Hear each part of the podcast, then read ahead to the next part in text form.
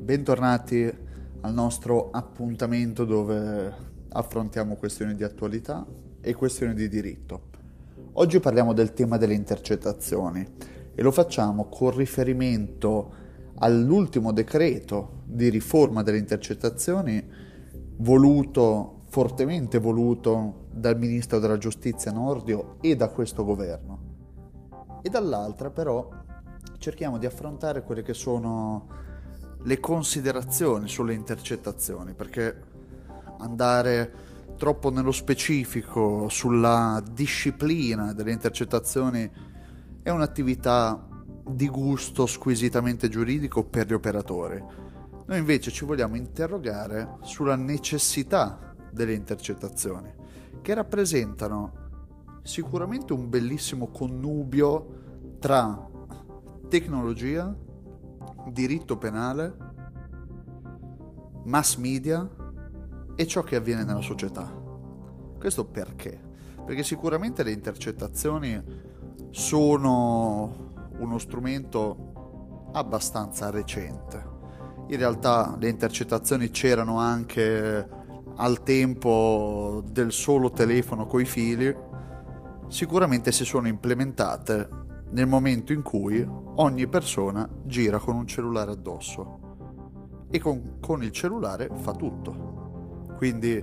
manda messaggi su WhatsApp, crittografato, fa telefonate e quindi anche nel mondo del crimine tutto avviene tramite i cellulari.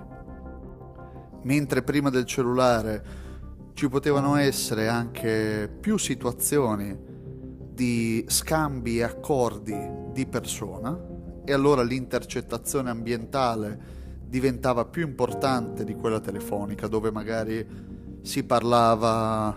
in modo cifrato e dall'altra parte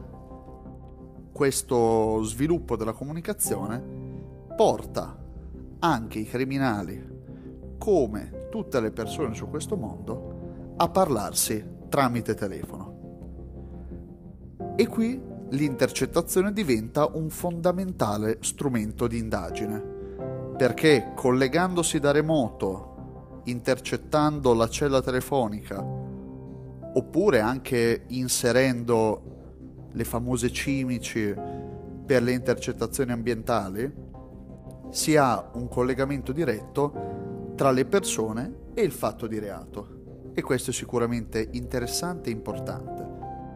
C'è poi un passo ulteriore che è quello dei captatori informatici, i cosiddetti Trojan o malware, virus all'interno del telefono del sospettato, al fine di poter raccogliere tutto ciò che digita sulla tastiera e tutto ciò che comunica a livello illegale anche su piattaforme di messaggistica che, essendo criptate come WhatsApp o Telegram, non sono intercettabili. Allora a quel punto per poter intercettare questo tipo di comunicazione si deve entrare direttamente all'interno del telefono dell'indagato. Beh, questo cosa comporta? Sicuramente comporta una problematica in tema di privacy. Solo che nell'opinione pubblica circola l'idea che un presunto autore di un reato, quindi un sospettato, un indagato, solo perché la procura apre un fascicolo a suo carico, allora così pulito non è. Forse ha qualcosa comunque da nascondere. Allora fanno bene gli agenti piuttosto che i procuratori a disporre le intercettazioni. E questa è una vulgata che in realtà non trova tutto questo riscontro all'interno dei processi. Perché quanti fascicoli di indagine partono con l'idea di aver trovato il mostro e poi il giudice, organo terzo imparziale, stabilisce l'assoluzione dell'imputato. Oppure si arriva ad un buon patteggiamento o ad una tenuità del fatto, per quanto la tenuità del fatto esuli in larga parte da tutte quelle situazioni di reato che possono ricadere nella disciplina delle intercettazioni, perché ci sono dei limiti di pena entro cui si può accedere all'istituto della tenuità del fatto e oltre cui è possibile disporre intercettazioni. Ma allo stesso modo, così come tante persone finiscono sotto processo o sotto indagine, così tante persone finiscono assolte, perché non tutto ciò che può rappresentare un elemento di sospetto o un'indagine o un possibile collegamento con un reato ha poi un'effettiva rilevanza penale che porta il giudice a stabilire una condanna. E allora di fronte prima di tutto alla Costituzione e alla presunzione di innocenza della persona sotto processo fino a sentenza definitiva di condanna, di fronte all'alto numero di assoluzioni anche se non sono in primo grado, molte decisioni di primo grado, molte condanne vengono poi ribaltate in appello. Oppure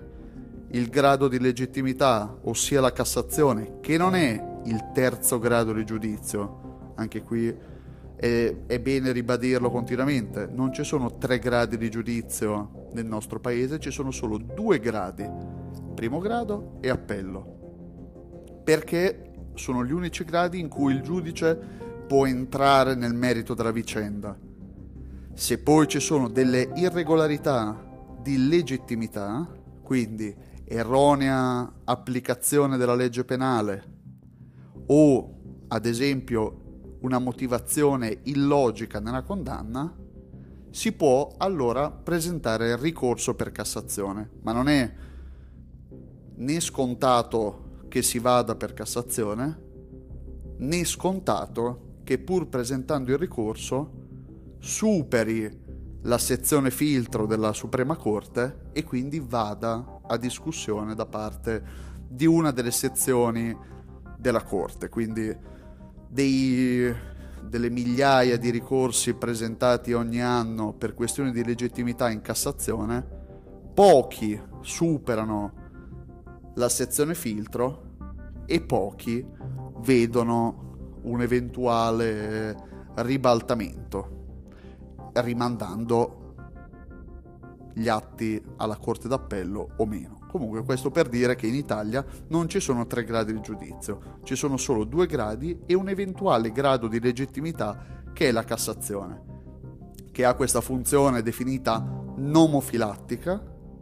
ossia vigilare sulla corretta interpretazione e applicazione della legge. Quindi si può ricorrere per Cassazione solo quando c'è un dubbio sulla corretta applicazione della legge. Non se il giudice d'appello non ha riconosciuto le tue ragioni, perché se il giudice d'appello ha applicato correttamente la legge nel fare le sue valutazioni e le sue interpretazioni, giungendo a confermare comunque la condanna, non c'è spazio per uh, il grado di Cassazione, che non è un terzo grado ma un grado di legittimità. Ora, di fronte a tutta questa situazione, noi capiamo che spesso partono indagini con anche intercettazioni dove un privato cittadino con la presunzione di innocenza a sua insaputa si trova sotto controllo da parte degli agenti delle forze dell'ordine. E già questo è abbastanza aberrante. Se poi dalle indagini si arriva al processo e dal processo si arriva ad una assoluzione, allora questo cittadino è stato ascoltato nella sua intimità e nelle sue conversazioni per niente. Non possiamo dire illegittimamente perché comunque la procura ha tutto il diritto di portare avanti indagini se lo fa nel rispetto del codice di procedura penale, però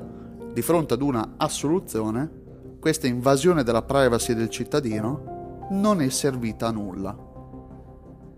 Dall'altra parte, di fronte a questa nuova riforma delle intercettazioni dove il governo indica che tutte le intercettazioni dove non emergono elementi che possono essere collegati all'indagine,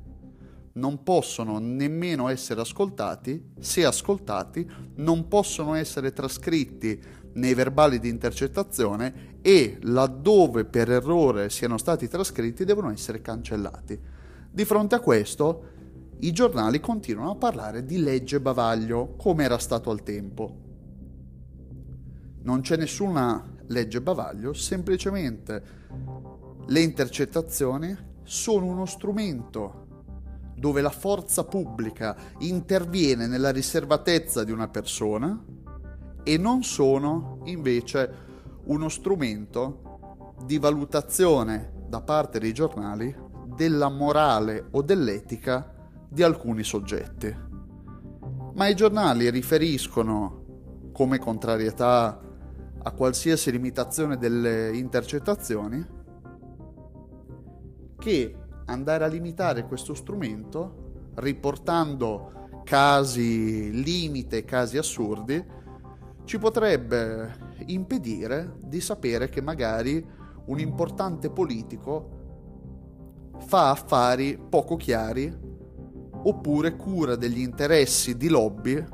che noi non conosciamo e che comunque non rappresentano una responsabilità penale, ma che il cittadino è giusto che lo sappia. Allora, diciamo prima di tutto che è assolutamente ingiusto e aberrante che intercettazioni finiscano sui giornali.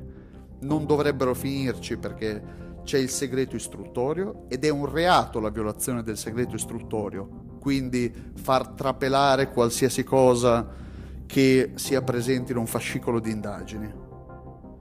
Allo stesso modo però i giornali vanno ghiotti di queste situazioni o di avere in mano brogliacci di intercettazioni magari riferite a un politico di spicco piuttosto che ad un imprenditore di spicco. Ma noi dobbiamo sempre pensare che se da una parte poter leggere intercettazioni sui giornali stimola anche la nostra gola di fronte ad un personaggio pubblico e già ci sentiamo dei giudici che leggendo delle intercettazioni già condanniamo questa persona, ebbene, il giorno successivo potremmo trovarci noi sui giornali con delle intercettazioni perché magari in maniera ignara o comunque in maniera non penalmente rilevante, abbiamo avuto conversazioni con dei personaggi che sono poi finiti sotto inchiesta. Poi, se questi personaggi,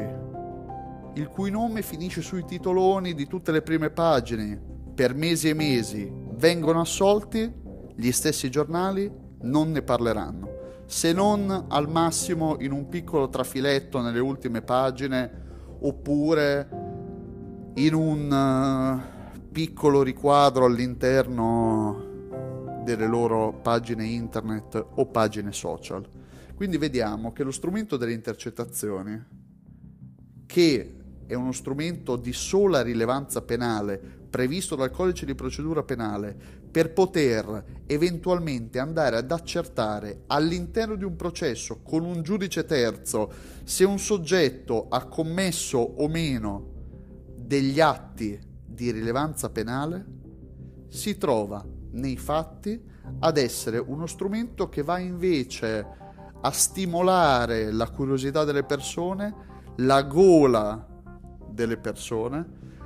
in modo che l'opinione pubblica possa già giudicare, seduta sul divano col proprio quotidiano cartaceo online, le sorti di chi si trova semplicemente sotto indagine, quindi presunto innocente, quindi con tutte le garanzie di legge, eppure il privato cittadino sotto intercettazioni, con intercettazioni pubblicate, si trova la casalinga che già è convinta che lui sia colpevole o innocente, così come tutti gli altri che possono leggerlo e immergersi nelle loro chiacchiere da bar. Allora vediamo che le intercettazioni non sono uno strumento che se limitato rappresenta un bavaglio, sono uno strumento solo di rilevanza penale all'interno del processo penale, non sono uno strumento in mano ai giornali o a disposizione dei giornali. E di fronte a ciò si è espresso anche il garante privacy che ha riconosciuto con uh, la newsletter 517, ha riconosciuto effettivamente nelle sue comunicazioni ufficiali la legittimità di quanto previsto da questo decreto del Ministero della Giustizia che vuole andare a limitare le intercettazioni nella parte in cui non siano necessarie allo svolgimento processuale, ma vadano solo a dare elementi di contorno che possono eventualmente avere una rilevanza penale o etica, una rilevanza morale o etica, ma non una rilevanza penale, perché se le intercettazioni sono uno strumento penale, non sono uno strumento giornalistico, allora solo le intercettazioni che possono dimostrare un collegamento col fatto contestato a livello penale hanno una rilevanza, perché non è compito né dei tribunali né del codice penale andare a giudicare la morale o l'etica di una persona.